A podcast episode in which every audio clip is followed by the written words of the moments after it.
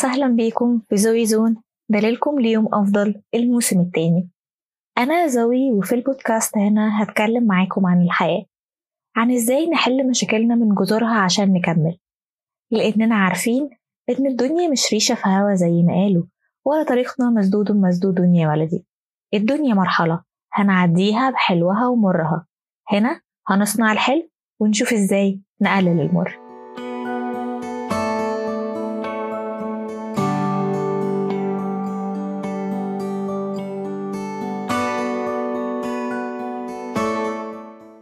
النهاردة لمحبي الحيوانات الأليفة. عشان هنتكلم عن تأثير الحيوانات الأليفة علينا وعلى مزاجنا. ونعرف إزاي حيوان صغير ممكن يغير مزاجك ويخلي يومك أحلى. تابعوا معايا الحلقة دي عشان تعرفوا أكتر. في حياتنا بنشوف ناس كتير مربيين حيوانات أليفة. قطط كلاب أو حتى تعابين وتماسيح. ومعظم الناس دي هتلاقيهم بيتكلموا عن حيواناتهم كأنهم فرد من العيلة كأنه بني آدم زيه زيهم ليه رأي واحتياجات وفي قلب أصحابهم معزة يمكن ما تقلش عن أولادهم. طب ليه كمية الحب والتقدير دي كلها لحيوان مش بيقوم بأي أعمال تساعدنا في يومنا؟ زي مثلا الحمار أو الجاموسة بالنسبة للفلاحين. ده بالعكس.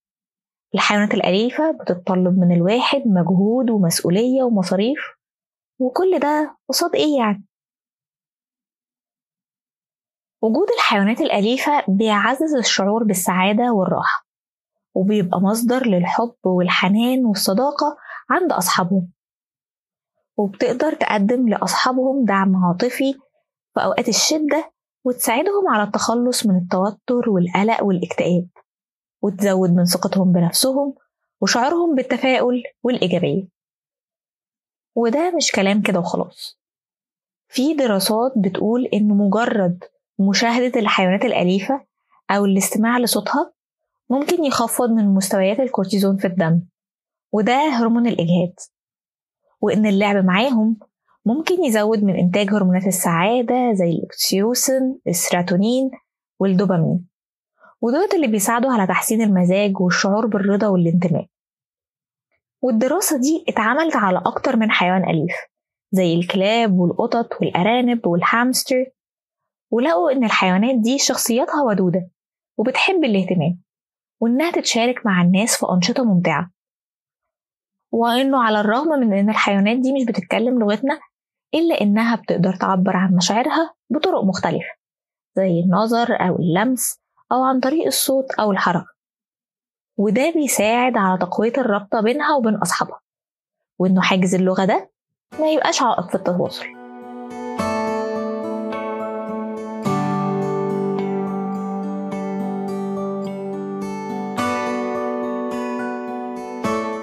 وأنا بجهز للحلقة كنت عارفة قد إيه الحيوانات الأليفة بتحسن الحالة النفسية لأصحابها سواء من تجارب قريتها أو من الناس اللي حواليا اللي لاحظت التغيير ده في حياتهم. والحيوانات الأليفة دي بتغيرهم يا إما إنها بتساعدهم نفسيا زي ما قلنا لدرجة إنه بقى في حاجة اسمها العلاج بالحيوانات الأليفة ودي بتبقى جلسات لمرضى الإدمان أو مرضى تقلبات المزاج بيقعدوا يلعبوا مع الحيوانات الأليفة كجزء من العلاج بتاعهم. الحيوانات الأليفة كمان بتساعد في تحسين العلاقات الاجتماعية. فكرة إن عندك حيوان أليف بتهتم بيه سواء بقى بتحاول تجوزه بتدور على دكتور شاطر أو مكان كويس تجيب منه الأكل أو حتى لو خدته ونزلت. كل الحاجات دي هتديلك فرصة إنك تتعرف على ناس جديدة وتبني صداقات وتحس إن أنت في مجتمع خصوصا الناس اللي عندها نفس الحيوان أو محبي الحيوانات في العموم. حتى في داخل الأسرة أو العيلة الحيوانات الأليفة بتكون مصدر للتفاعل بين أفراد الأسرة. لأنها بتحفزهم على الكلام والهزار وإنهم يقضوا وقت ممتع سوا وإن هما كمان يتعاونوا في الاهتمام بالحيوان الأليف.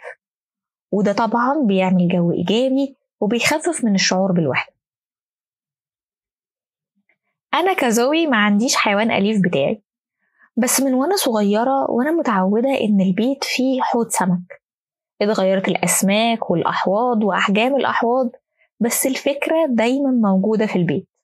وعلى مدار السنين شفت بنفسي الالتزام والمسؤولية اللي زادت عند اخواتي من يوم ما دخلوا حوض السمك بيتنا. ودي حاجة ناس كتير مش بتاخد بالها منها خصوصا وهم بيجيبوا حيوانات أليفة لولادهم وهي إن تربية الحيوانات الأليفة دي مسؤولية كبيرة جدا. لأنه كائن مهما كان قوي فهو أضعف منك لأنه محتاجك ترعاه وتفهمه وتهتم بيه. كتير بنشوف بوستات على social media حد بيقول إنه لقى كلب أو قطة شكلهم تربية بيوت مرميين في الشارع أو يتكلموا عن حوادث تعذيب للحيوانات. وده بيبقى نتيجة لأنه الشخص أو الطفل اللي كان بيربي الحيوانات دي ما كانش عنده إحساس بالمسؤولية. وشايفهم إنهم مجرد لعبة مش روح زيها زيه ليها حقوق. ودي رسالة لأي حد بيفكر يجيب حيوان أليف. يا تبقى قد المسؤولية يا بلاش. حرام نعذب كائنات ملهاش ذنب عشان ننبسط لنا يومين.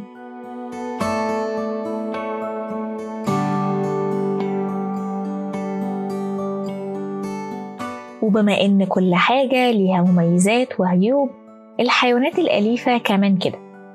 عشان كده لازم نتكلم عن إيه هي المساوئ اللي ممكن تواجهنا عشان نبقى شايفين الصورة كاملة. تربية الحيوانات الأليفة مش بس تتطلب مسؤولية هي كمان بتتطلب وقت ومجهود خصوصا لو حيوانك الأليف تعب أو تعرض لإصابة. ده غير إنه حياتك لازم تكون مهيئة لوجود الحيوان. يعني مثلا لو بتسافر كتير ومش هينفع يسافر معاك ومفيش حد غيرك بيرعاه يبقى هنا هيبقى فيه مشكلة ونظام الحياة ده ما ينفعش فيه حيوان أليف. وبما إن معظم الحيوانات الأليفة أعمارها أقصر من أعمارنا إلا مثلا لو عندك سلحفة ففي احتمالية كبيرة إننا هنفقد الحيوان الأليف ده وإنه مش هيعيش معانا العمر كله. وده شيء صعب لأن العشرة والرابطة اللي بتجمعنا معاهم بتبقى قوية. لدرجة إنه في بعض الشركات في دول الأجنبية بتدي يومين أجازة للموظف اللي فقد حيوانه الأليف. كمان حاجة تانية ممكن تسبب المشاكل هي المشاكل السلوكية لبعض الحيوانات الأليفة واحتياجهم للتدريب والتأديب. المشاكل السلوكية دي ممكن تعمل خسائر مادية وفي الأوقات دي ناس كتير بتقرر تتخلى عن الحيوان الأليف بدل من إنها تدربه. وآخر حاجة هي التأثيرات الجسدية زي إنه الواحد يبقى عنده حساسية من الحيوانات الأليفة.